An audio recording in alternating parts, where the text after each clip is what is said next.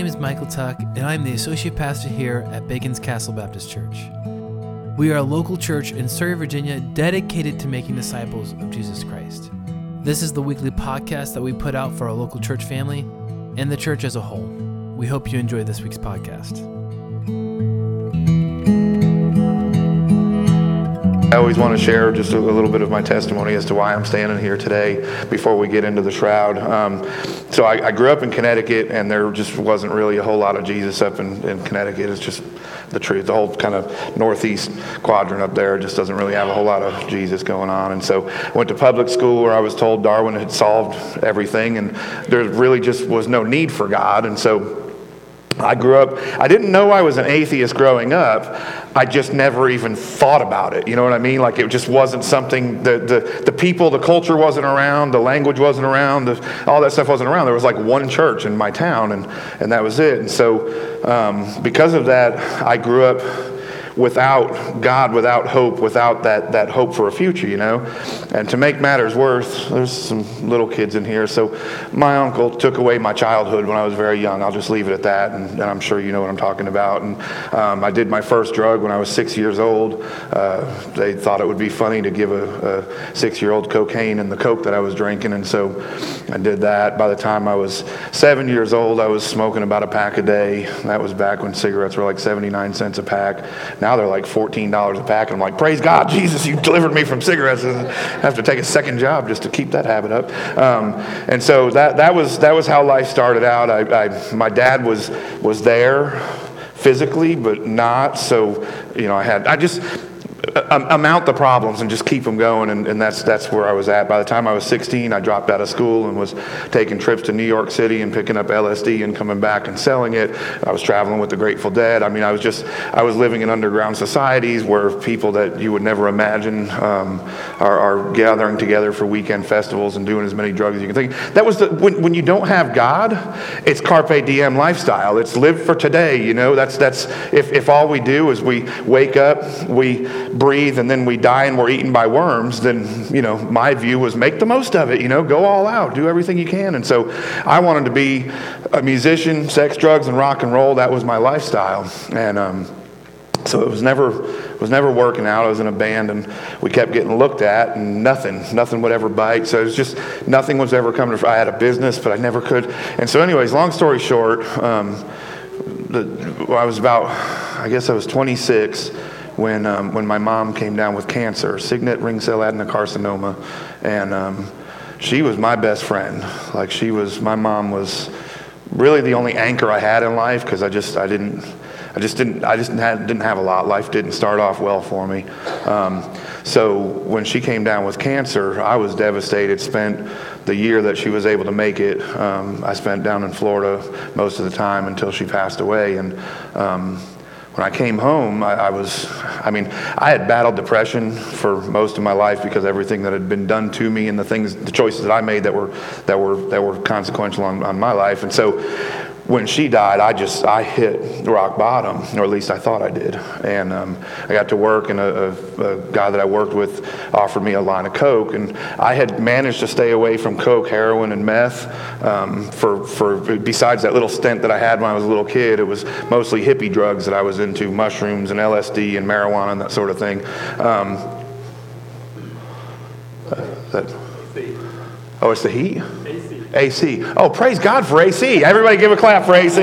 Amen. Woo! I love you, brother. That's fantastic.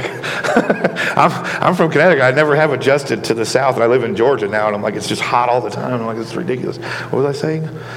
Something about, oh, yeah, all that stuff. So anyways, when she died, he offered me a, a line of coke, and I did it, and nothing happened. Because I, I, I was looking for an out, because when you don't have God, there's no out. There's there's nothing at the end of the, the line. You know what I'm saying? Like, there's, atheism is a very, well, let me back up. By this time, I was a militant atheist, because I didn't realize I was an atheist in Connecticut until I moved down to Georgia, the Bible Belt, and all of a sudden, people were pulling out of church, cutting me off, and giving me the number one sign, and I was like, I don't want what you've got. And so I started turning into a militant atheist. I was, I was. If you had told me you were a Christian, I was coming after you and I was going to ridicule you. I thought you had to check your brain at the door and you couldn't be rational, you couldn't be logical. And of course, I was a very rational, logical person. You know, I had all the answers. Until somebody asked me one time, what do I believe? And after an hour and a half of ranting, I confused myself so bad. And that poor little soul was like, okay. He didn't even have like a response. And so... The third time, John, the second time he offered to me nothing, the third time he offered to me, I'm thinking, if this doesn't do it this time, it's just not for me, whatever the case. And I, I remember that dryer um, in the in the basement of this person's home, and and I snorted that line. I was like, oh my gosh, what was that? And um, he started laughing. He says, you'll you'll still be up at seven a.m. Well, this was like seven thirty a.m., and he meant you'll still be up at seven a.m. tomorrow morning. And it was ice. It was crystal meth. And... Um, And I, I'll be honest with you, I felt like Superman that day. And everything that was bothering me, I was like, wow, this is great. And so um, that went on for about four years until I was about one hundred ten pounds. Um, I had moved away from my wife and my son for nine months. I abandoned them. I was living in a, a dead man's house that the estate hadn't closed in the corner of a room on some couch cushions that I had found. And if I had had a gun, I would have turned it on myself. But I was afraid if I tried to overdose that I would just look stupid. If I jumped in front of a truck, it wouldn't work, and I'd be a paraplegic, and I would look stupid. I was afraid to fail at failing because failure was, was everything that I was. That was my whole life. And so one day I went home, and periodically I'd go home, like every once in a blue moon, to, to visit. And um, my wife was reading this stupid book. It's called Knowing Jesus Personally, and it had the Billy Graham Library Series. And to me, Billy Graham at the time was just a, another televangelist that just wants your money and tells you a bunch of lies, you know? And so every time I'd see that book, I would throw it away or I would hide it, and she'd get that book out. So I got there that night, and she was gracious enough to let me in. And, um, and I saw that book, and I just started to mock God. I said, you know, you're a... I called him every name under the sun. We had it out, and I was crying so hard that, I mean, every orifice of my face was just leaking, and I, I was I was done. That that was that was it. I was I was done. End of story. And my altar call, strange enough, was this, because I my my issue with God was, why would you create me and then leave me to this? Like, what kind of a sadistic God would you be to to create me and then leave me in this kind of a mess? And so I finally, after having it out with him, and I didn't think there was anybody on the other end of this phone call, but I finally said, if you're God, do something about it. And my wife put me to bed, and guess what? He did something. I woke up the next day, the meth addiction was completely erased, as though it never existed. I don't remember what drip tastes like, what it feels like to be high. My cursing New England mouth was was ceased to exist. He took my guitar from me. I'd pick up a guitar after. I played lead guitar in an instrumental jazz-style band. I know what I'm doing on a guitar, and I'd pick up a guitar, and there was nothing. My wandering eyes, because of my immorality, was completely erased. Everything that made me who I was up until that night was completely erased, and, and I was just sitting there like a clean slate going, what happened? Because you don't just get off of meth. I've lost several friends to it. I've got some other friends that have gone absolutely crazy. They think they're being chased all the time. That's all they do. They live in a world where they think they're being chased. It's it's not something that you just walk away from. It's the devil's drug. It really is. And so I knew that something had happened, but I wasn't really allowing that, because I don't. I didn't allow for supernatural, miraculous. That wasn't a part of the atheistic worldview that I had. But I knew now that something had happened. And so I started studying Buddhism, trying to figure out if Buddha did it. And he was Siddhartha Gautama. He was the prince, heir to the throne of the king. Found all this stuff about him. And I do believe he existed about six hundred B C. I don't, I don't contest that. But it wasn't until around thirty B C, almost six hundred years after he was dead, that the first words that he ever said were written down. And I had a massive problem with that. I was like, how do you know what anybody said six hundred years later?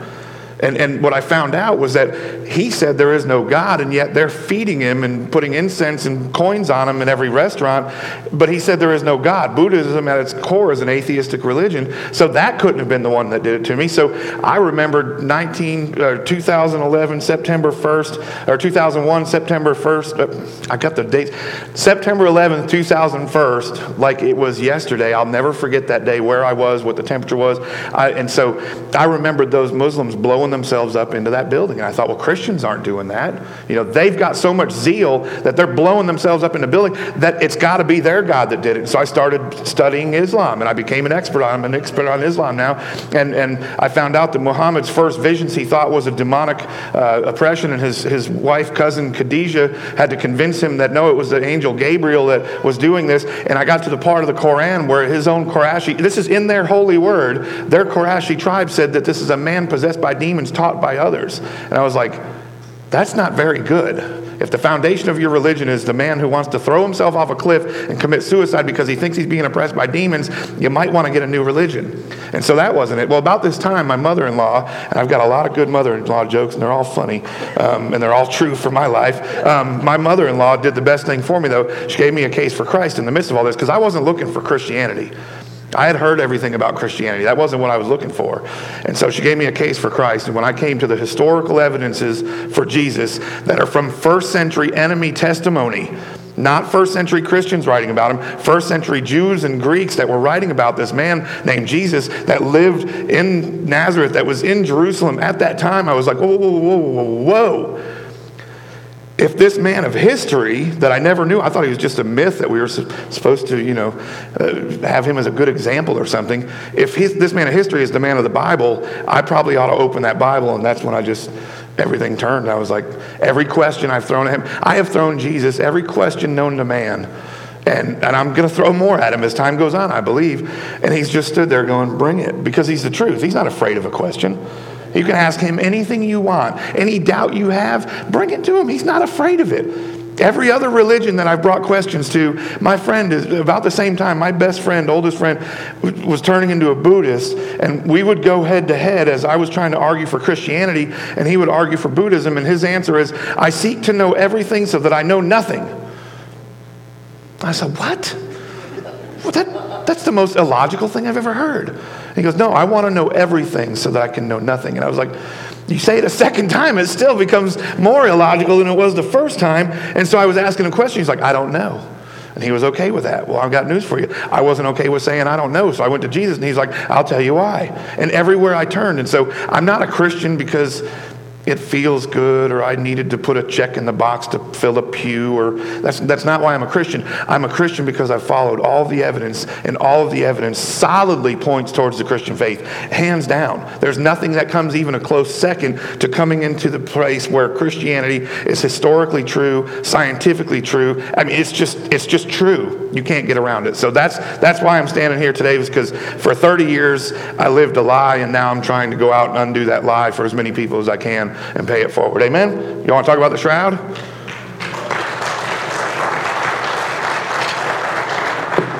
How many of y'all have heard of the shroud at all? Oh, wow! This, you guys laugh and you've heard of the shroud. This is like my favorite audience of all time. This is great. Good job, man. Oh, is, is it only you heard of it because he was sailing when it was coming? I got you now. No. Most people, when I ask that, they're like, eh, yeah, I've heard of it before, but I don't really know anything about it. Well, the shroud is about that. This, what you're looking at here is, let me tell you a little bit about this presentation. This, I'm fortunate enough to have. In nineteen seventy-eight, a team of scientists went and spent five nights and five days round the clock in shifts doing studies on the shroud, trying to disprove it. There was a couple of Christians. Most of them were Jews. Most of them were atheists. There was a few Mormons mixed in there. Um, but they were going to disprove the shroud. They wanted to make it go away. And so they spent five days. The Vatican allowed them five days, five nights to study the shroud, more than it's ever been studied before.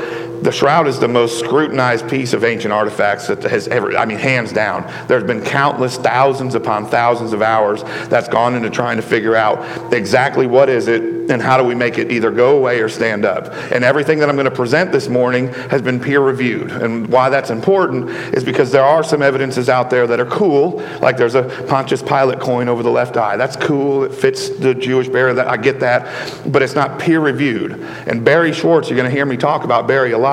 Barry convicted me on this. He said, look, there is so much good peer reviewed, meaning the evidence has been tested. It was sent out, the report was sent out into the scientific community at large, the whole place. They all got a chance to poke at it and make it go away. It stood up, and so the peer-reviewed science is strong enough to convict it of being the shroud. That, that you don't need anything that's not peer-reviewed. So everything I'm sharing with you has stood the test of the peer-reviewed scientific community. This is a piece that they made in nineteen seventy-eight when they went there. Um, they made five of these digital recreations, and I, I'm today I'm a little bit more proud than ever because a, a Shroud of Turin research um, on Facebook put an article about a lady who's traveling around, and she's got a shroud that she travels with, a, a replica, and I'm looking at it, and I'm like, that's not it, though. See, what you're looking at is the closest thing you're ever going to see to seeing the real thing, because in most of the recreations, and we'll get into, I don't want to I don't want to steal the thunder of some of it, but in most of the recreations, they do a little bit of tinting to it to make certain things pop out more, whereas this right here is exactly what you're looking at. There's only one of five in the world. I was fortunate enough to pick it up. This is the piece that they actually used to continue their scientific research after they had flown back from the Vatican. So it's about a fourteen and a half foot, uh, three foot seven uh, piece of, of linen cloth. We know it's a first century herringbone weave pattern, which which matches that. And I got to play just a, a little bit. This is this is um, exactly what the shroud is. He was put into the shroud like this, and then the shroud was taken over top. So it's a solid cloth, but he was laid down on his back, and then the cloth would have been folded over to like that. But I want to show you this video just to kind of give you some of the heads up on what you're looking at, because most people look at it and go, is that one of those science experiments? Like, what do you see? Is that an abstract? So we're going we're going to play a video and kind of unpack that just a little bit. fifteen thirty-two, Chambéry Cathedral, France. For its safekeeping, the Savoy family puts the shroud in a casket and hides it in a crypt behind a grille with four locks, each with a separate key. But on December fifteenth, a fire blazes through the cathedral. Clergymen frantically search for the four keys, but to no avail. Finally, a blacksmith is summoned and manages to free the shroud, but not before the metal casket has started to melt and drip on the folded cloth inside, scarring it forever with burn holes and scorch lines down both sides of the image. So, so what a lot of what you're looking at is these are patches right here that the nuns cut out the worst part of the burn and sewed in patches to keep the frag, the, uh, the the cloth from tearing anymore. And the reason why it has some sort of symmetry to it, like that, is, is if you look at like a paper angel when you fold it up, and you cut it and you unfold it, it has symmetry. And so when the cloth was folded up, and I'll show you in a minute how that was, how it's still folded to this day, when the when the, the, the metal started to drip through, it hit the cloth and dripped all the way through each layer. And so when you unfold the cloth, you end up with symmetry right here. So what we have is we have these patch marks here. We've got water marks. There's a there's a really bad water mark right here. There's another bad water mark right there. Water all over it. There's there's blood. You've got scorch lines going down. Yes, I said blood, and we'll get to that in a, in a little while. But there's scorch lines going down because of the way that it was faded or, or the way that it was burned. But what most people don't see when they first look at the shroud is all this stuff going on. If you look, you'll see a face right here. There's two eyes, a nose, a mouth, and his beard is down here. And that's why we're justified, brother, to have that big, long beard, because he had a big, long beard. Um, yes. There's his uh, arms coming down right here. You can see the nail wound through the w- wrist right there. His knees are about here. You can see the foot wound here. This is the back side because he would have been laying down on that cloth. The back of his head is right here. Shoulders, and comes down to the small of the back, comes down, the knee pits are right about here, and his ankles are right about here. I always get the question, how tall was he? They're figuring somewhere around five seven to five eight, so he's got you beat by just a little bit, Joe. just, just, which for first century Judaism, he would have been taller than most first century Jews, which you, you would have been a good first century Jew, Joe. Um, but he, he was a little bit taller, but that actually makes sense to me because when he was walking through the crowds, it said that in the midst of the crowds, they could look and see Jesus. So if he was just a little taller than everybody else, then that That would actually magnify his presence when he was walking through, so that makes sense to me. So what I always get is this: it's a medieval forgery that they did carbon dating, and it's been a, it's been proven false, and and that's it. Let's go home. Well, what I want to do is I want to tackle that, but before we get into that, let's just say let's just say it is a medieval production, that this was made in the medieval times. I want to set the temperature of scientific technology for that time period, and so that way when I show you these scientifically peer-reviewed evidence, we can compare the technology necessary for it against where technology truly was back in that time.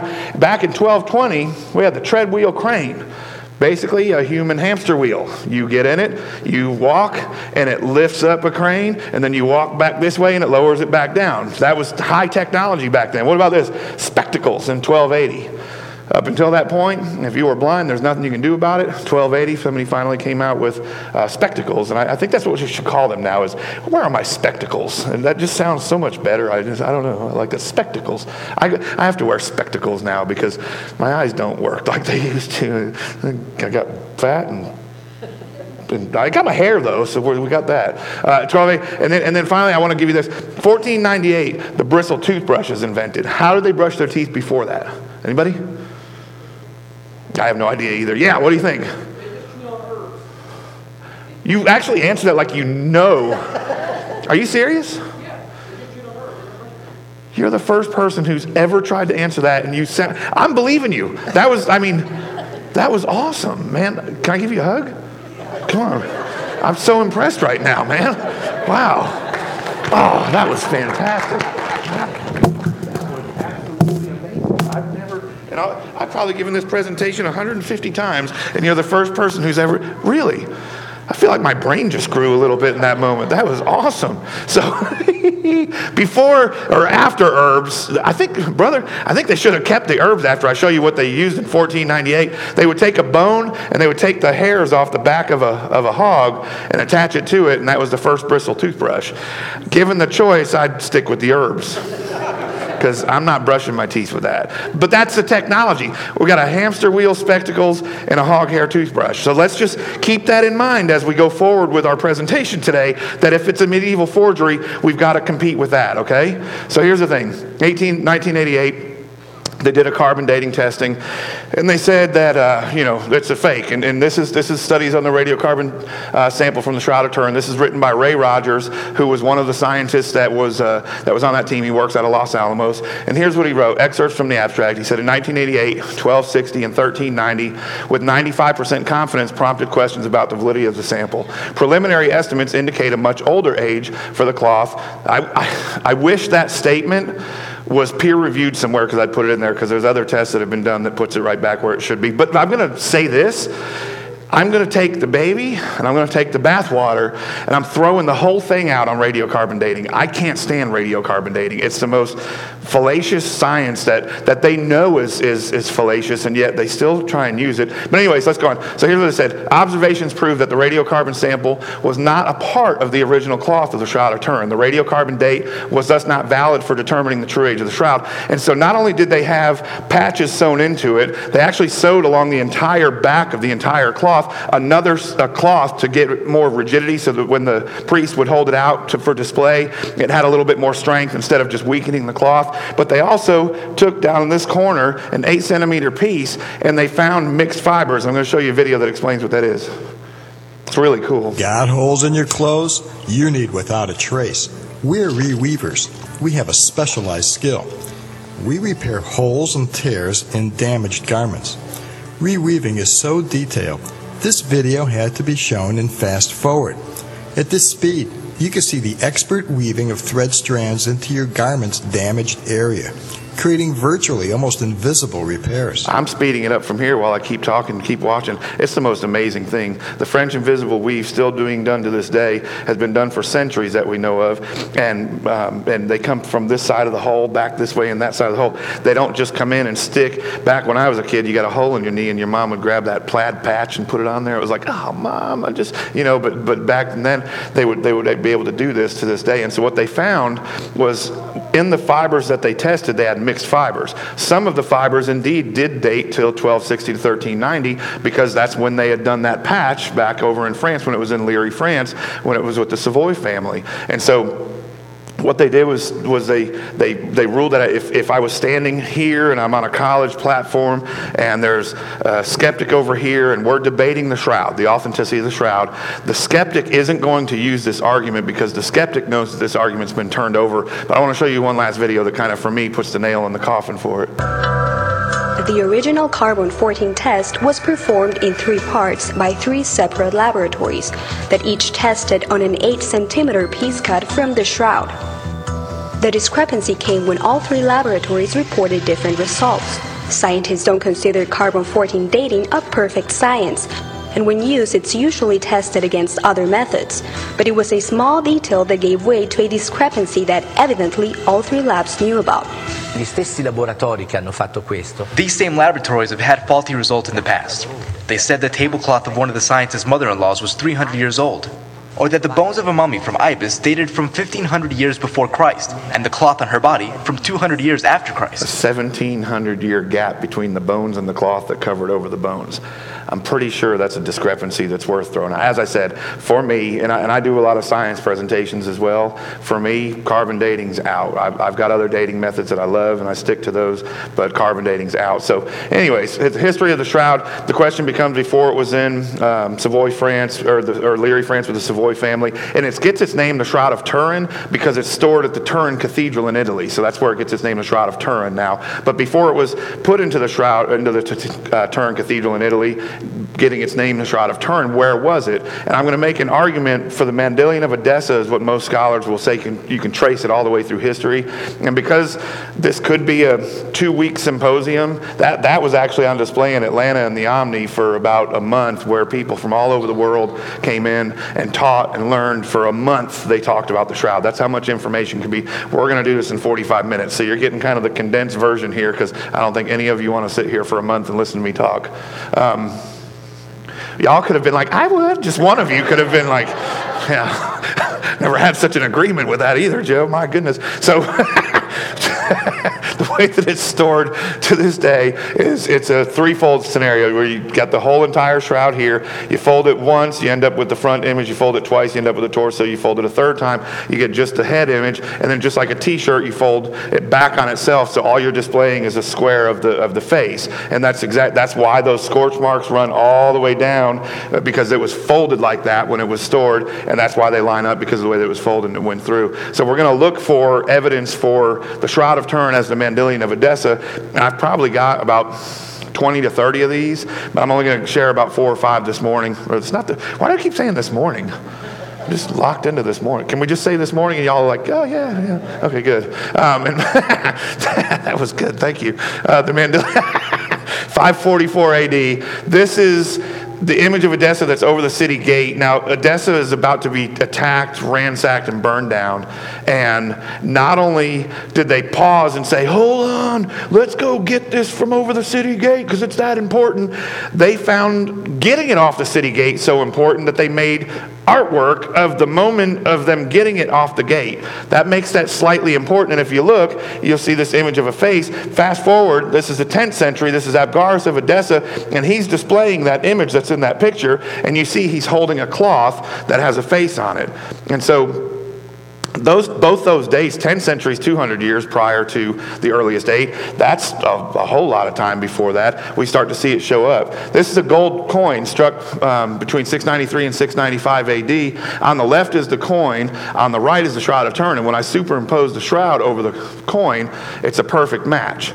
Now, my argument isn't that because it's a perfect match, that makes that the face of Jesus. That's not what I'm trying to say at this moment. What I'm trying to say is that the artist who was making these depictions in art and coin thought that by using the Shroud of Turin as a point of reference that they were getting close to matching what Jesus would have looked like, since we didn't have cameras back in Jesus' time and nobody ever made any paintings of him or anything like that. The artist is thinking that this is over, this, and again, this is six ninety-three to six ninety-five, is way before the medieval times, but this is over in uh, five fifty A D. It's Christ the Pantocrator in the monastery of Saint Catherine in Mount Sinai, and that's that's the uh, that's the artwork over there. On the left, I'm going to put uh, both the images together, and there's over two hundred points of congruence on those images. Now, in a court of law, if you're caught on film, but it's not quite clear enough, the the, the, the film isn't quite clear enough, they do what's called points of congruence, like the tip of your eye from the tip of your eye, the middle of your nose to the edge of your eye, or length of the forehead to the chin, or those are called different points of congruence. twenty points of congruence matching you to that film, you're guilty of said crime. This is guilty of, of, of being that by ten times the amount of, of, of that. Now again, I'm not saying that because that has the points of congruence and the coin does and different art, and like I said, I probably got twenty or thirty of these that, that go all throughout history. Um, I'm not saying that that makes that the face of Jesus. I'm just saying that the artist thought, if they look at the Mandylion of Edessa, that's they're getting close. So that's where it kind of, so the image on the shroud, what is it? That's the biggest question, because like I said, we know what everything else is on there, but the actual image, what is it? I have no idea. I, I, I couldn't tell you. Um, I can tell you everything it's not, but I can't tell you what it is. And so at this point, you're going, okay, why is this guy up here talking if he has no clue what he's talking about? I'll let, I'll let Barry's the first one that's going to pop up here, and I'll let them tell you. But at that point in time, I knew that whatever this was, it wasn't a painting. Nor is it a drawing, or a photograph, or a scorch mark. So what made the image? After thirty years of intensive analysis, the scientists who examined the shroud still have no idea. So if you don't take my word for it, they've been studying it with hands-on for thirty years and they still have no clue. Here's why. There's no paints, there's no powders, there's no oils, there's no resins, there's no dyes, there's nothing that an artist could have used as any sort of medium to create the image that's on the shroud.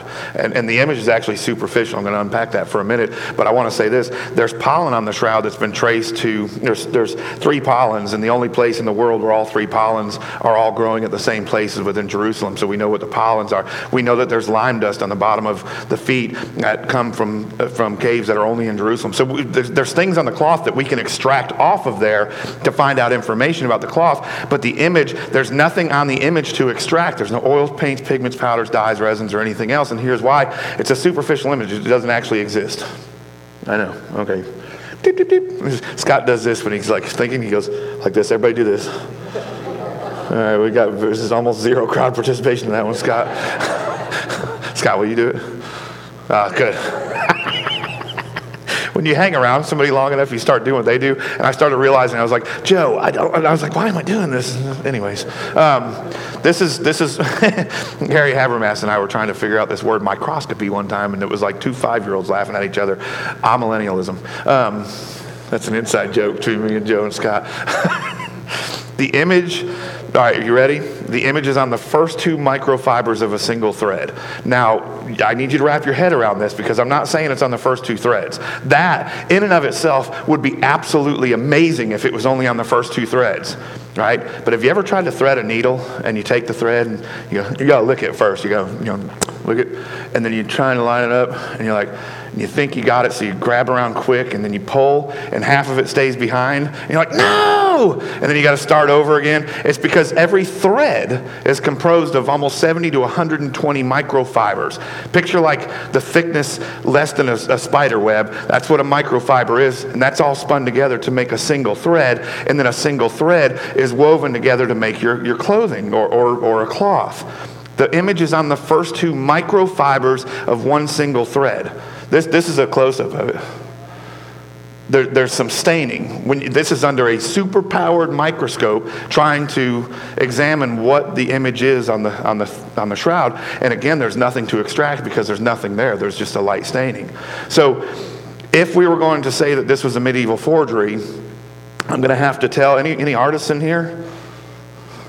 What's up, man? That's, you're my friend. What? Move up to the front row, man. Come on. We, you and I are going to interact a lot with this one. Mister Herb Man right there. So, so you artists, so what if I told you this? Uh, Mister Mister Uh, Medieval Times Man, I need you to create me this this painting on here, but I but you can't use any paints, pigments, oils, powders, dyes, resins, or any other medium that an artist would know of, and I'm pretty much going to reduce your, your art brush down to one horsehair, because in order to, to get it on the first two microfibers, you're going to have to have like one horsehair to do it at best, and, and, and, and, if, you, and if you use any mediums, it's going to penetrate immediately, even powder would, so you've got got to put a staining on there somehow of some unknown substance. But the problem that gets even worse is when you get closer to it, to, to do that, the image disappears. You have to come at least a foot to three feet away before you can even make the image out at all, to the point where how in the world are you going to do it? Do you think you could do it? No. Well, herbs. There are herbs on there. Yeah, we know that. you are the smartest person I have ever met this century. So, so that that's the that's kind of the first anomaly, is the image is is superficial. It doesn't it doesn't really exist. What your eyes are seeing is almost a trickery. So keep that in mind as we're moving forward. The next one is this: the image is a photo negative. This is the hardest part of the presentation. If we can get through this, we're going to land the plane successfully. Um, and, and I'm glad to see that there's not too many kids in here, because kids don't understand this at all, because they take a picture and boom, it's up on Instagram in like a half a second. They're like, what's a black room? What's a dark room? What's what's photo negative? They don't get it. So the image that you're seeing here is It's it's positively what you're seeing, okay? So when we're looking at it, no tricks, no gimmicks, that's positively what you're seeing. Segundo Pia took a picture of this in eighteen ninety-eight. He went into the dark room, which is the way that we used to have to develop film, and he took it and he put it under the solution, and he starts going back and forth, and this is what pops up.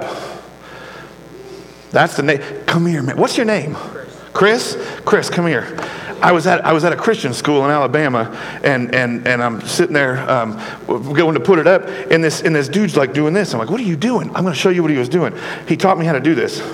So look, come here. You got to come up here. So look, not not all that impressive, right? You got, where are you? Come here. Oh oh oh. Okay. Yeah, not all that impressive, right? Mm-hmm. But watch, I'm gonna, he taught me how to do this. Like you reverse the color. See how weird I look now?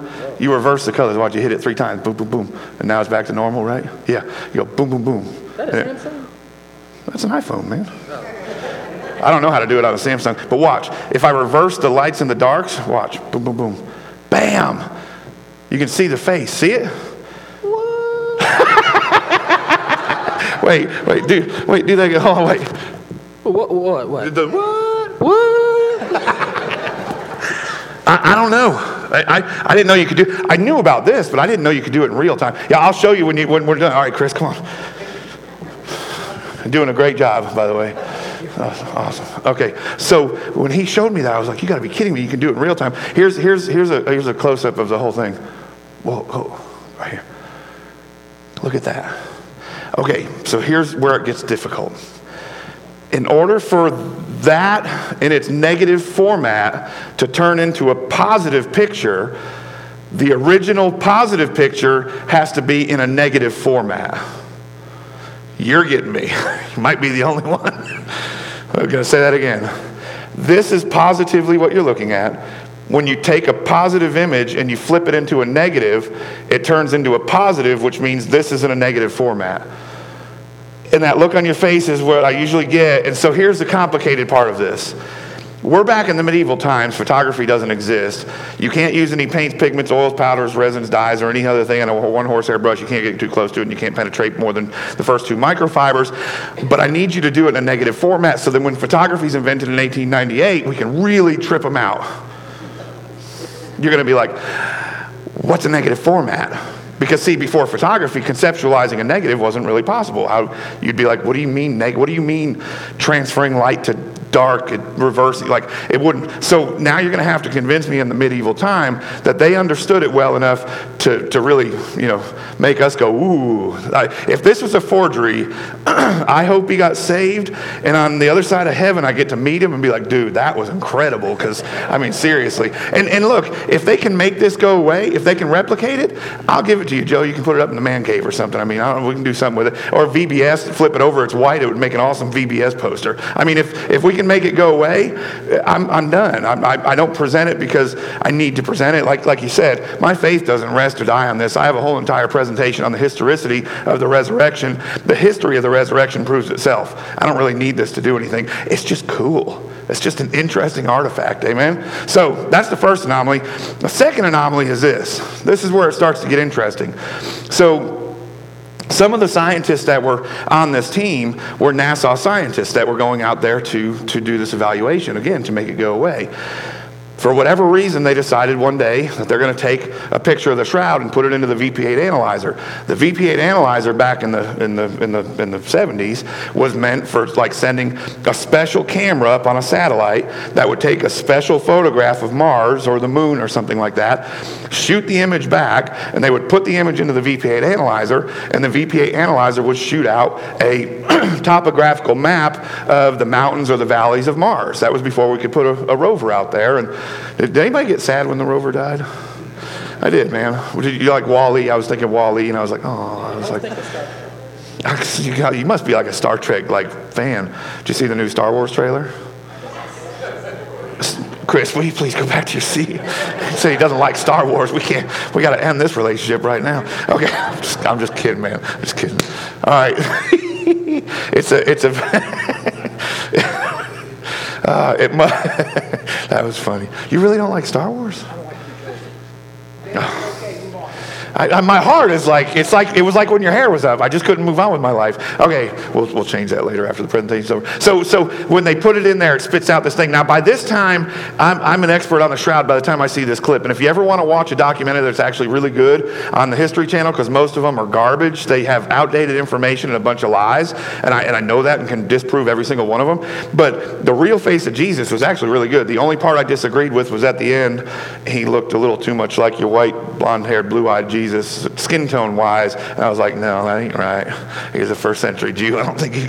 Anyways, so watch, watch what this guy says. Keep in mind, at this point, it's a superficial image. So just keep that in mind. Watch. When you look at this shroud, you have the impression that it's a picture, but it's not a picture at all. It's a database of information. What?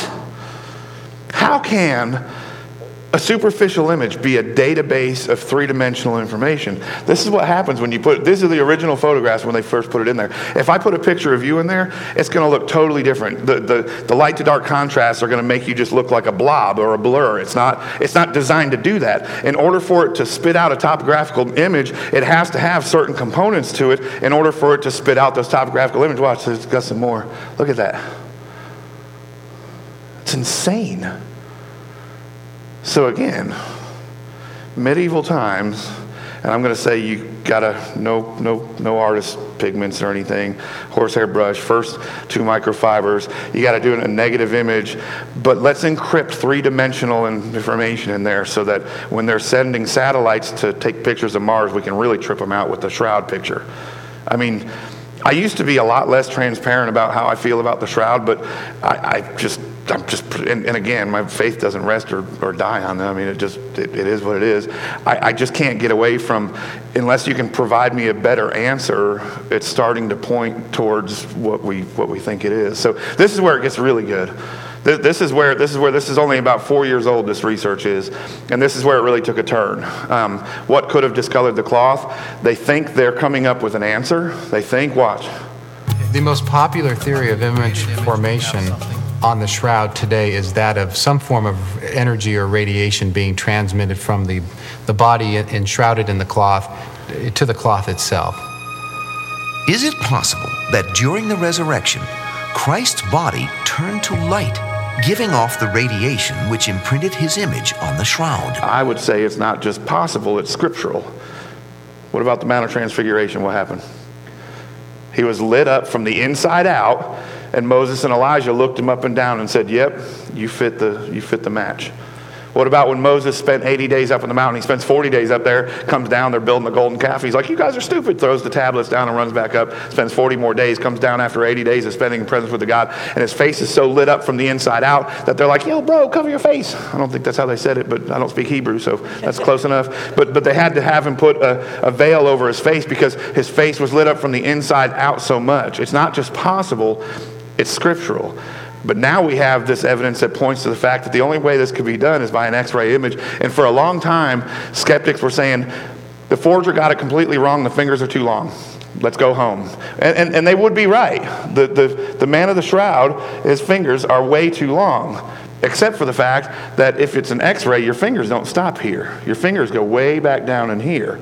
And so if it's a if it's an X-ray, it's actually anatomically correct. There's some other anatomically correct things about it. If you notice, the man of the shroud has no thumbs.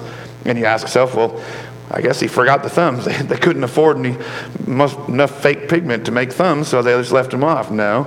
And a crucified victim in Roman times, nailed to a cross, would not have had a spike go through here because it would have just ripped out because that's all flesh. They would have put it right through here at the base of the wrist, and that there's two bones that run there, and the, the space that, that's in there is called, known as the space of destot. The space of destot, if you pinch right there, you'll feel your the median nerve runs back into your thumb. You can feel the pressure of it. When they put that that big old spike through there, it would split the median nerve in half, collapsing the thumb on itself. So the man in the shroud has no thumbs because he was a crucified victim. The forger would have had to have thought about that.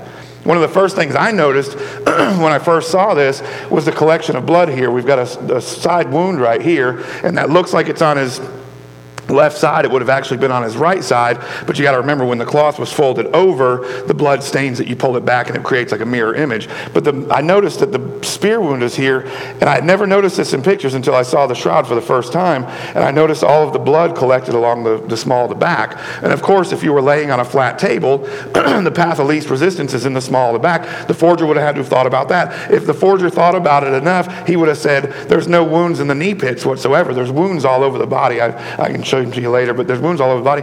There's no wounds in the knee pits. What did he do? Well, if it was a Roman crucified victim, then he would have been down on a whipping post, and you can hit the back of here, you can hit the back of the cast, but you can't get into the knee pits. So if this is a forgery, they would have had to have thought about all those different elements to put it into there so they could really trick us. And so here's here's where it got really good, is on the left is the shroud, and on the right is the skull. And there was Gary Habermas, is one of the leading presenters in the world on the shroud, and he was giving a presentation on the front row as a dentist, and he said, I know what that is. And that's what started Mark Antonacci on this research, and unfortunately the Italians beat him out to it. That was kind of a sad thing, but research is still there for us. That's a good thing, but sad for Mark. Anyways, he's sitting there, and Gary's like, what is it? And he says, well, I know what that is. That's a pan array, and I've actually had this done where they have to put a ball of radiation in your mouth and, and push outwards, because you can do a hand or an arm or something where you shoot through and you take the picture down below, but because of the convex shape of a mouth, you have to put it in, and it takes a series of pictures. It's called a pan array. And he goes, that's a, that's a clear pan array, and if the lighting was a little bit different, you can actually see the teeth coming around here, and they go right around there. So that's what they start to do. But here's here's where it gets very interesting, because that's where the research is heading, is it must have been some sort of an X-ray, but watch how they say it was formed. The Telegraph reports the scientists say the technology that would have been needed to create the marks on the shroud simply was not available in medieval times. They concluded that the exact shade, texture, and depth of the imprints on the cloth could only be produced with the aid of ultraviolet lasers, technology that was clearly not available in medieval times. In case there was any doubt about the preternatural degree of energy needed to make such distinct marks, the report spells it out. This degree of power cannot be reproduced by any normal U V source built to date. We still can't do it. We can send a rover to Mars. We can clone you if you like yourself that much. We've got all this technology to do all this stuff. We don't have the technology to build a machine capable of producing the preternatural ultraviolet radiation lasers that would take to do this to this day. So is it a medieval forgery? Again, until... That's that's how I feel. Like I, I'm just, you know, I don't I don't I don't think it is. I mean, I, I just I don't see how anybody in the medieval times could have pulled off the anomalies that are attached to it that have been scientifically peer reviewed and not shut down. I don't I don't know how that, that could happen. So this is where it gets really interesting, though. It, does it belong to Jesus? If you ask my, my friend over here who's debating me on the authenticity, he will absolutely say that the shroud is that of a first century burial cloth of a Jewish man. He, there's no doubt about that for a lot of various reasons that I don't have time to get into. But where it connects it to Jesus is where it's interesting. And I remember, if how many of y'all have heard, know Gary Habermas? Oh, that's very sad to me. Gary is um, Gary is a good friend of mine. He is a, I call him the grand poobah in apologetics, because he is just he is in the in, in today's world, there is nobody better at defending the resurrection than Gary Habermas. He's in the middle of writing his magnum opus, and it's going to be about seven thousand pages of his research over the past forty-five years of defending the resurrection. So he is, but when it comes to the shroud, he's one of the most sought after speakers. And so I remember the first time I had him on the phone, I was like, oh my gosh, I can't believe I got Gary Habermas on the phone. I was like, I was, you know, I don't really get starstruck, but I was just, he, he had been a mentor through his writings to me for so long. I was like, oh my gosh. But when we got to this part, we were talking, we get to this part, he's like, oh, that's easy. And I'm thinking, okay, I know you're Gary Habermas. I got that. I respect that, but you're going to have to bring your game for that one. He was like, no, that's easy. Because Gary's also a historian. He's got his P H D in, in historical science. And anyway, so um, he's got like three P H Ds, but that's, I don't understand that. That's a lot of time, Joe. Like, I don't understand how people pull that off. We're talking. He says, that's easy. I said, okay, explain. He says, if you're going to teach a Sunday school class about Roman crucifixion methods, do not use the accounts found in the Gospels as an example. I said, what do you mean? He said, Romans wrote about their crucifixion methods. They were so proud of it. They would invent new ways. The Romans took the, the the, the thirty-nine, you know, the forty lashes minus one, the thirty-nine lashes from the Jews' penalty, because a lot of times, like Jesus, the Jew was sent to the Roman court and, to be judged. And so they took what the what the Jews had was just a three-corded leather strand, and it hurt. And you hit it thirteen times. thirteen times three is thirty-nine. So you hit it thirteen times the leather-corded strand. That's going to leave a, a mark. The Romans were like, wait, how can we improve this? And so they took, and they would stick their finger down in sand. They would melt lead. And while the lead was being dripped in there, they would put shards of glass. They would put shards of metal. And they would put shards of crushed gold. Goat skull, because crushed goat skull is the hardest, sharpest bone that's known to man. And so they would have those three things. So now when they came down with the three-corded strand, they were not just hitting and, and puncturing and breaking the veins underneath, but it would actually sit and grab and tear the flesh out. They were experts at crucifixion. They loved it. The scene in the Passion of the Christ where they're laughing, very accurate. Matter of fact, it is my belief that if Mel Gibson actually put on the film what Jesus went through, they would not play it. You wouldn't watch it. I might not watch it. It was most crucified victims never made it to the crucifixion. They were beaten to a pulp, tied to a whipping post. And so that, that's what we're dealing with here. But Gary said this. He goes, out of thousands of writings of Roman crucifixions, there's not a single case, not one, not one that includes the following things. The uniqueness of, of Jesus, the crown of thorns, not a single writing, not a single writing about a spear wound, and not a single writing where they didn't get their legs broken, not a one. He said, that's why if you're going to teach a Sunday school class about Roman crucifixion, don't use what Jesus went through, because it's just not accurate. That was a very unique occurrence to him. So when we look at the man of the shroud, we see that he's got the spear wound right here. You'll see it right here. And and and they they know so much about that spear wound, they can tell you the size of the lance that it was used and all that other stuff. So he's got the spear wound. He's also got non-broken legs. When they came to Jesus and found that he was already dead, they did not break his legs. And the reason why we know the legs aren't broken is because it's an X-ray form. You can actually see on a close-up on the face, I should probably add that to this, you can see where his nose is broken in half right here, but that does not violate Scripture where it says not a bone will be broken, because that's cartilage right there. You can see that his eye is, his, his left eye is nearly totally closed. His right shoulder has a wound that was after the beating because of the way that the blood is smeared. There's all this stuff that forensics can tell you about the shroud. We know that his legs weren't broken, and finally, he's got a crown of thorns. And if you'll look, the, the blood, if you take and do the, the, the uh, reverse thing, it, it really turns out well. But you can see the blood all along the front and back, and I don't think that it was this dainty little crown that, you know, the Roman soldier was was told to go out and make and made it all pretty like we always see it in the pictures. We we we prettify what happened to Jesus, and we should, we ought not be doing that, because it reduces what, what he went through. So I think what it was was he drew the short straw. He was told to go out and make a crown. He went out and found this gnarly thorn thing that has two... Uh, two thorns for every every one that's supposed to be there, and he just made kind of a bush that they smushed on. If you remember Passion of the Christ again, it was a bush that they smashed on top. So the man of the shroud has all three of the single unique instances that are only recorded once in Roman crucifixion methods that happen to be recorded in the gospel that happened to Jesus. So is it Jesus? Again, I leave that to you, but it's a, it's a connecting point. So John goes in, and and, it, and he immediately believed. And this is a weird scripture to me. And, and I'm gonna, and this is this is not doctrine. This is not, I'm not dying on this hill. I'm just going to tell you what I think it might mean. Because it said in John chapter twenty, verse eight, finally the other disciple who had reached the tomb first also went inside. He saw and believed. Okay? Verse nine. They still did not understand from scripture that Jesus had to rise from the dead. This is just my take on this. Again, not going to die on this hill. I'm not going to, you know, write this in a book and tell you it's dogma. I just think we know that the image is getting lighter. It's it's fading through through time, which is what things like that do.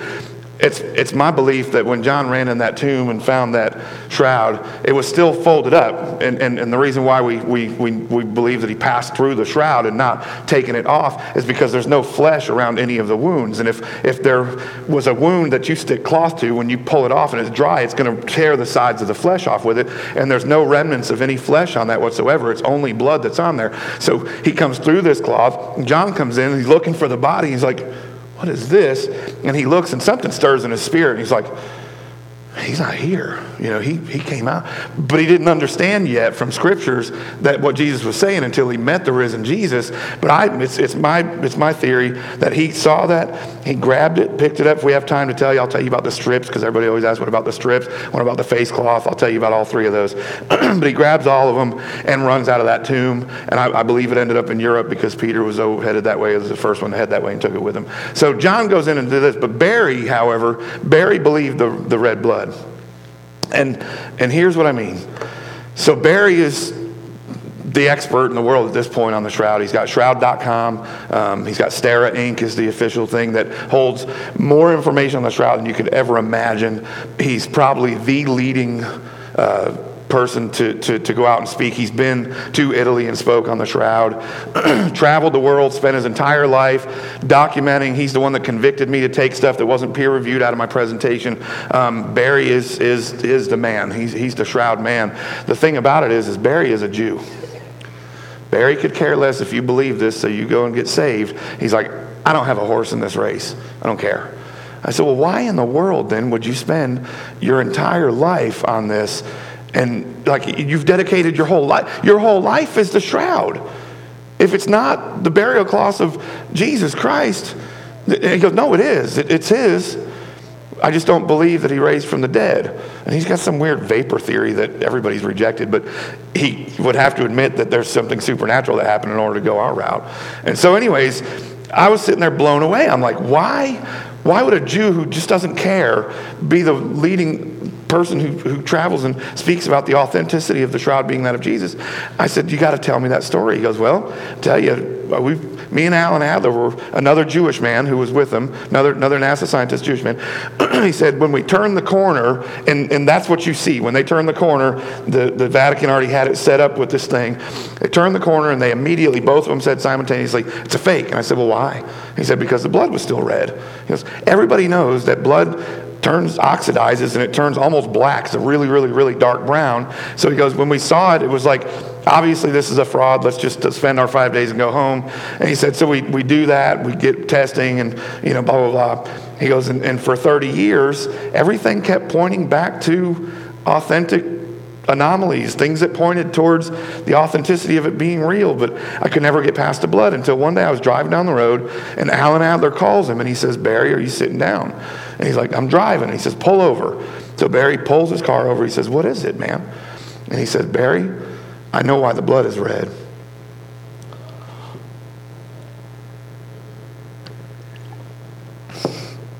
And Barry said he saw thirty years of his life just flash before his eyes. So, of course, at this point, I'm intently listening. I'm like, go on with your story, man.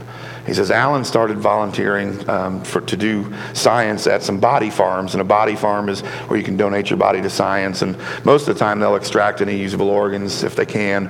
And then they'll take your, your cadaver and they'll put it uh, in a bed or under a tree or in a bathtub or in the trunk of a car or laying in the middle of a field. These different various things. And they will document the decomposition process hour by hour. It may even be every thirty minutes. They'll document it so that when uh, an investigator finds a body laying under a tree in the woods, he can do reverse forensics and say, this body's been here for two weeks, three days, two hours, and thirty-five minutes.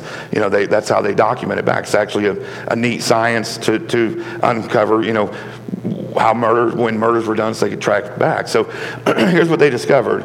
In victims that were severely traumatized, whether it be um, um, complete loss of limb or or or just burst open, I'll leave your imagination because there's kids in the room, whatever it was that caused the body to lose more blood than it could produce, because your body can only produce so much blood at a time. Whatever it was that caused that, when the person is dying, your body's an amazing thing. It's trying to heal itself even unto death. And so even unto death, it's trying to heal itself, and your body's saying, I've got to have some blood, or else I'm, I'm going to die. And so it starts to extract out of the liver something known as bilirubin. Bilirubin's pumped up through your heart and out of your veins, and bilirubin is what's actually excreting out of the dead carcass or the cadaver when the cadaver's laying there after death. It's not actually blood that's bleeding out. It's a serum known as bilirubin. Bilirubin's extremely high in iron. Bilirubin, because it's extremely high in iron, when the blood dries, it turns a rusty red color for twenty minutes, two hours, two months, or two thousand years. And so why is the blood red on there? Because what's coming out isn't exactly blood anymore. It's a serum known as bilirubin. Well, man, I, I had to get off the phone. Because Barry's a Jew. He has no idea what he just said to me. And, and let me just say this. Whether that's Jesus' cloth or not does not change what I'm about to tell you. Doesn't change this. It hit me that day. And I've heard a lot of sermons on it is finished. And I, I, Joe, I don't know that I've ever heard a bad one. They're all, they're all good. But on the day that he told me that, what I thought was this. Going back into my Old Testament studies and sacrificial systems, the blood that was in the flesh of the animal had to be completely drained out, one hundred percent, in order, because the Bible says blood is the life source to the flesh. And in order for the sacrifice to be acceptable to God, the sacrifice had to be completely bled out. Jesus is God, man in the flesh. That's what we refer to him as. In order for him to be the perfect and acceptable sacrifice, he had to be completely bled out in order to match the criteria of the Old Testament sacrificial system, because his body being flesh, in order for it to die, had to be drained of the blood. And I'm just sitting there ruined that day. I mean, it, I, it probably took me three days to get over this, because I had never, I watched Mel Gibson's Passion of the Christ. I've done studies on Roman crucifixion. I knew how gruesome it was, but I never thought about the fact that he had to go to that cross and be drained of his every drop of blood in order to meet the payment that he made for me. He didn't go eighty percent of the way. He didn't go eighty-five or ninety percent of the way. He didn't go ninety-five percent of the way. He didn't go ninety-nine percent of the way. When he said, "It is finished," it is, it is my new belief That that while he may have meant several things at once, I think the main thing he said was, "Father, my body can't do this anymore. I have no more blood to pump through this flesh that you've given me. My my my goal is finished." And he took his last breath. And that wrecked me. It still wrecks me. Just the thought that he didn't he he he didn't deserve to be there. And, I, and I'm not a perfect Christian. I still make mistakes. But boy, those thirty years I lived without him, I really made a lot of mistakes that that sent him to that cross. I really made a lot of mistakes that sent him to that cross. And, and I know that I'm going to continue to disappoint him and sin against him. Anything that's not in his will is a sin. I'm going to continue to sin against him, even though I'm fighting as hard as I can to walk a holy and blameless life. I'm still going to do things that are sending him to that cross, and what he went through on that cross was more than my mind and my heart can even handle. And so I want to I want to encourage you with this. People ask me, How, why, what keeps you so running after the Lord and trying to serve? I mean, I co-pastor a church, and I co-founded a youth camp, and I travel and, and speak and teach wherever I'm given the opportunity to. I, I'm I'm still working a part-time job just to keep some sort of money coming in. I've got a wife, and my, my wife and son have been restored fully back to me, just for the record. I always forget to tell that part of the story. That, man, we're we're married now. Amen. Amen. Yeah, not only not only have we been restored, but we're like best friends and ministry partners. She runs the lyrics for our church when we're doing worship. My son plays the drums, and he married the the girl who sings worship, and she, Scott, that girl can sing. She she is she is Lauren Daigle all over again, and she'll answer the question right if ever asked. Um, But she can sing. But so I get to I get to play my guitar and lead worship, because God gave me my guitar back. But instead of an electric lead guitar, he gave me an acoustic guitar for worship. I don't know what the deal was with that, but I was like, okay, I'll take whatever you're willing to give me. So I get to play guitar every every Sunday next to my daughter-in-law who sings, with my son playing drums over here and my wife. It's a family affair that we run worship. I just I'm just I'm a blessed individual. I really am. Lord's turned my life around. But here's the thing. I'll never Ever, ever, ever, mark my words, I'll never be able to repay him for what he did for me. I'll, I'll never be, I, I, I, I get that. I understand that. But look at me. You watch me try. You watch me try with the with the remainder of the years I've got left and whatever breath I've got left in my lungs. You watch me try. I'll never be able to do it, but you watch me try. because I because he deserves that. He deserves that from me. He deserves that from every one of us who has been blood bought sitting in this room. He deserves every portion of your life to be trying to say, God, I'm I'm I'm coming after. I'm going to give you back. I'm going to try to give you back what you gave to me. I'm going to try to love you as hard as you loved me, that you died for me when I was yet still a sinner. I'm going to try. And so I commit to you. When you go to bed tonight, ask the Lord, Lord, did I did I absolutely sell myself to you today? It, is what I did for, for you today, or was it for me? Or was it for my job? Or was it for my spouse or my children? Because that's not the point. You can serve you can serve your wife, you can serve your husband in excellence, because you're serving him, you'll do it through him better than you could ever do on your own. You can be a better parent when you're spent serving your time trying to pay back for what he did. You'll be a better parent, you'll be a better employee, you'll be a better business owner. Everything that is about you will change the moment that you're like, you know what, I'm not going to warm a pew anymore. I'm not just going to put my tithe in the basket and expect that I've bought God's mercy and grace for this week. How much are you trying to impact his kingdom? Amen? Father, thank you is never going to be enough, but sometimes, Lord, you don't give us any other words in our dictionary to say thank you. And Father, I just ask that in the same way that you've convicted me to, to and, and compelled me to live a life trying to pay you back, that, Lord, you would do the same for every person sitting here. Because, Lord, through through the process of me trying to pay you back, man, am I blessed. I mean, Father, you've blessed me with every spiritual blessing. You, you, your word is not a lie. I see it every day I wake up. I know it to be true.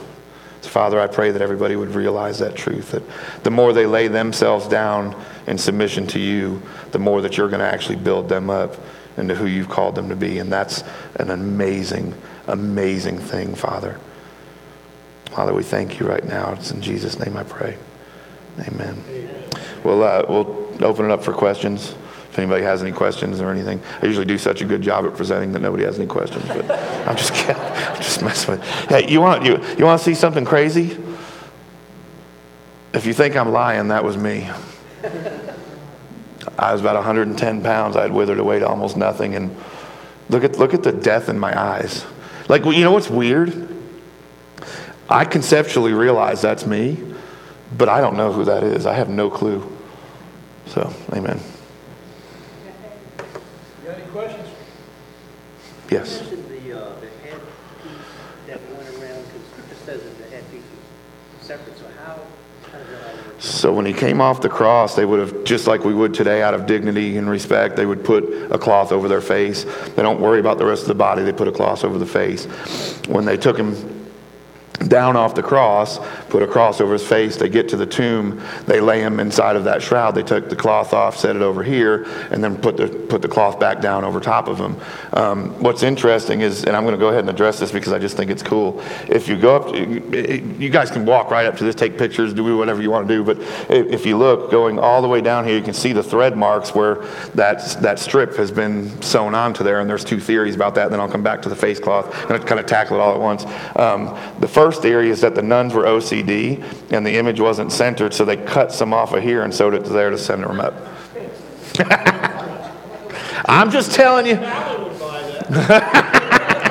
I'm just telling you. I'm just telling you what the theories are. The second theory is this: um, what they, because remember he was never fully prepared. That's why the women were going back to the tomb, was to wrap him like Lazarus was. They never got a chance to do that because it was like, hurry up, get him in that tomb. It's we got to get out of here. And so they would have at least had to have taken, and, and they would tie the wrist together, which is why the wrists are together like that. They would tie the wrist together, and then they would tie it around the waist to keep the arms from going out in rigor mortis, and then they would tie the knees together so that the, that's why the knees are kind of bent, because rigor mortis is trying to set in, but because the knees are tied together, they can't go out. And then they would tie the jaw together to keep the jaw from opening up, so they would actually have three strips of linen. Bible, it talks about the strips. They have three strips of linen that were around there. And again, I think when John saw that, he grabbed the cloth, He grabbed the strips that were there, and then at some point they sewed the strips back onto the cloth just to keep it all together is, is I think, the most predominant theory. But getting back to the face cloth, when they took it and set it over here, it's called the Sudarium of Oviedo. And the Sudarium of Oviedo, when you take the Sudarium and you overlay it on top of the shroud, the blood marks on the face are identical. They're a perfect match. But there's no image on the Sudarium of Oviedo because it wasn't on his body at the time of the resurrection. Because see, what I think... If, if I may theorize what I believe this to be, is a snapshot of the first second of the resurrection. And when he illuminated, as a bam, get up, and he, boom, light struck into him, and, and, it, and it made this X-ray image. It, it stained the cloth with that image on there, but the Sudarium wasn't on there. So the blood matches, but the um, image is not on there. That, that's another artifact? That yeah, Sudarium of Oviedo, yeah.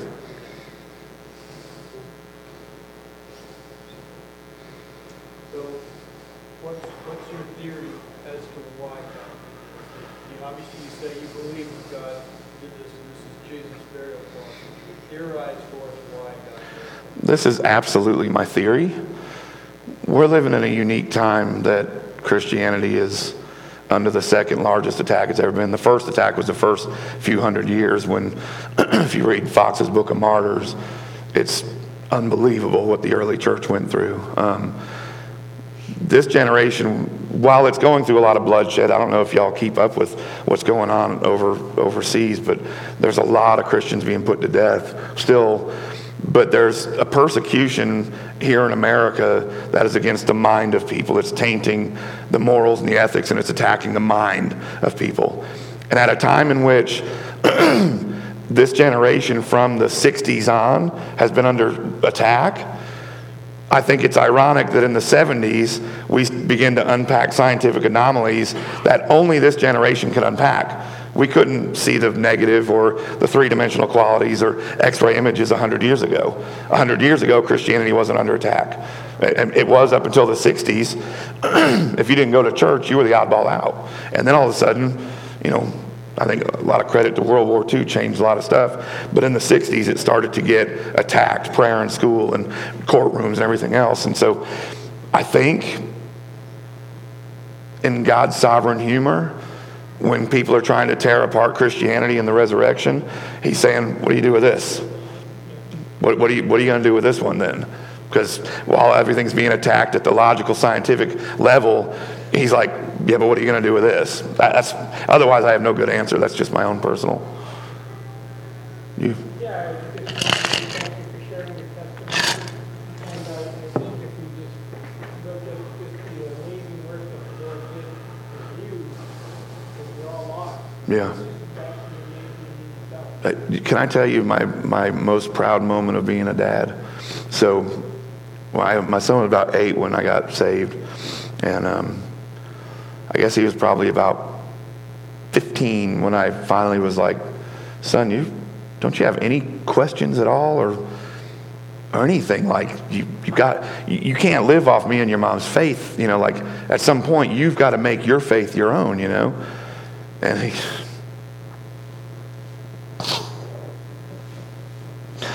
whew. By this time, brother, I'm deep into apologetics, and I'm thinking he's got to have some, you know, crazy question. And he just looks at me and he goes, he said, "I remember who you were before, and I've seen who you've become. But that's all the evidence I need." I was like, oh. It tore me. It was it was a bittersweet thing because he can see the change, but then it made me realize how much I put him and my wife through when I didn't know Christ, and it just it was a it was a shattering experience. But it goes hand in hand with what you're saying. That yeah, no, if if, if you get if you meet the Lord and He doesn't change you, you didn't meet the Lord. That's just my story, and I'm sticking to it. Thank you, though, brother. I appreciate that very much. If you want to ask anything about anything else, too, it doesn't have to be about the shroud. Like, I'm, I'm A D D apologetics. Like, you can ask anything you want. Yeah, go for it, man. New Milford. Really? My cousin still lives in Litchfield. I was just there a few years ago. Litchfield's, it's Litchfield's awesome, man. That's that's uh, Torrington and all that stuff. That's yeah, I love that place. I crashed my first Camaro in Torrington, taking my girlfriend to thing. Remember that turn that came and just did a ninety? I didn't know it was, I didn't know it was coming, man. And I was like in my Camaro, just like, and all of a sudden, it, like the road turned, and I didn't turn. I ran right into this person. What's that? I did too. Up in Vermont, I hit black ice and went, and bam. That's that black ice is killer, man. Yes.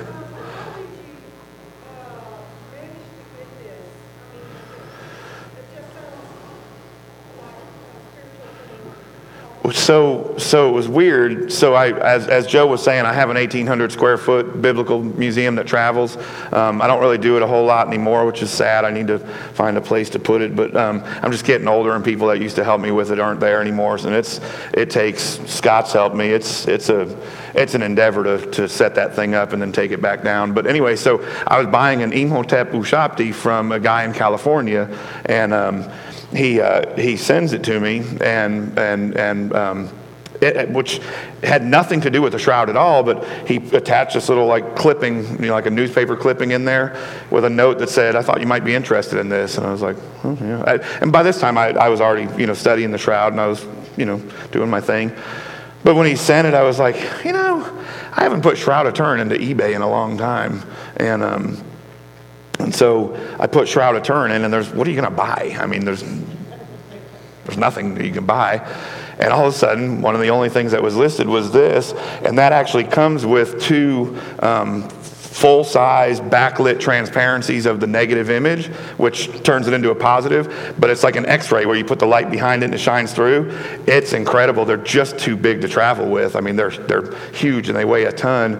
But anyway, so those three pieces were listed, and so at the time I used something called BidNip, which you put your what you're willing to bid as the highest bid, and in the last three seconds of the auction it drops it in. And if your bid was higher than the last person, then you'll win. If if it wasn't, if their bid was higher, you won't. But it gives them no time to counter whatsoever. It's kind of a tricky little thing that I don't think I need to repent for. It's perfectly legal. But anyway, so so I, I end up winning. So I drive up to Byron, Ohio to get this thing. And Byron, Ohio has nothing but corn for four hundred miles. But anyways, we're in the middle of a cornfield, and I'm waiting for those little kids to start coming out, you know. Um And so, so we get up there, and I turn the corner, and the guy goes, yeah, I don't know how you got this. I said, what do you mean? He goes, well, the only other person that bid against it is his eBay name is called Rick Shroud, and he wins anything Shroud-related. He must have an you know, money out the ears and just wins everything. But because I used BidNip, and so I made the fatal mistake of telling him, oh, I used BidNip. And then he was like, because I only, I'll be honest with you, I only paid eight hundred bucks for the entire setup. So when I met Barry and I told him what I had, he said, well, how much you pay for? I said, eight hundred. And I thought Barry's going to have a heart attack, man. He was like, are you kidding me? Because I was able to trace. So that's the STURP teams. It ends up with a ministry that's a Shroud of Turin research ministry. They set it up in the nineteen eighties in Atlanta in the Omni. It goes from the Omni up to um, uh, Cleveland. Is that what's up in the top right corner? It goes over to Cleveland. That that one, he's from Ohio too, so it goes up to the top right corner of Ohio. That ministry finally goes down for whatever reason. This guy who calls himself a Shroudy, I don't know, he's he, he's Catholic, and Catholic people like bow to this. Don't do that. That's just not right. But anyways, he buys it, and he puts it on display for like fifteen years in his um, counseling office that he and another guy were in. And so when he was closing his counseling office, he was like, I don't know what to do with this. I don't have room for it. So he thought he was going to get a whole bunch of money on eBay, and I BidNipped it.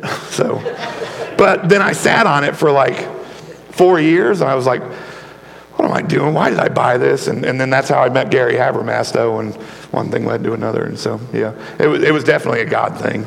Absolutely. There's that cough in the microphone where you can't. Yeah, we were talking about that earlier. Any other questions?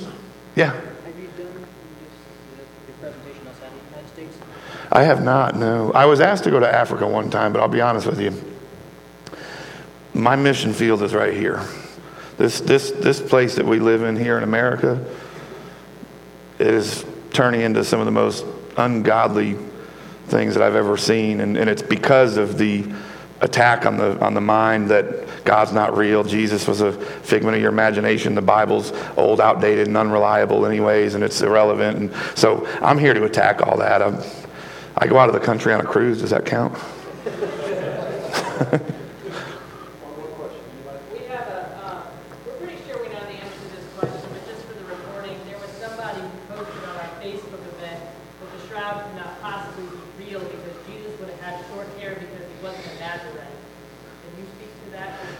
That has short hair, long hair has nothing. He didn't take a Nazarene creed. I mean, that's people. He drank wine. Nazarites can't drink wine, you know. And, and so I, I, he wasn't. He never took a Nazarene creed. So there was no reason for him to fall under that. Most all first-century Jews to, to this day have long hair and long beards, and they don't cut this bang part. Funny story. Side note: I go to an Israel Atlanta Stands with Israel rally, and they're all trying to put like tefillin around me and all this stuff, and I'm like, I'm not Jewish. And they're like, what? I was like, so the next person's like trying to give me some Jewish stuff. I'm like, but I, I don't want to insult your Jewishness. I'm I'm not Jewish. And they're like, what? And I said, well, why is it why the beard? And I said, have you ever heard of Duck Dynasty? And I, that was that was that's the truth. I, I started growing out because of Duck Dynasty, but they couldn't understand that. It just didn't make sense to them. So that that's I, I don't think he took the Nazarene creed. He wouldn't have had to if he was sinless. So. Thank you so much for listening this week. If you have any questions, you can email them to Pastor Jimmy at bacons castle dot com. Also, check out our website at bacons castle dot com to get to know us and see what God is doing locally here in Surrey. Be blessed.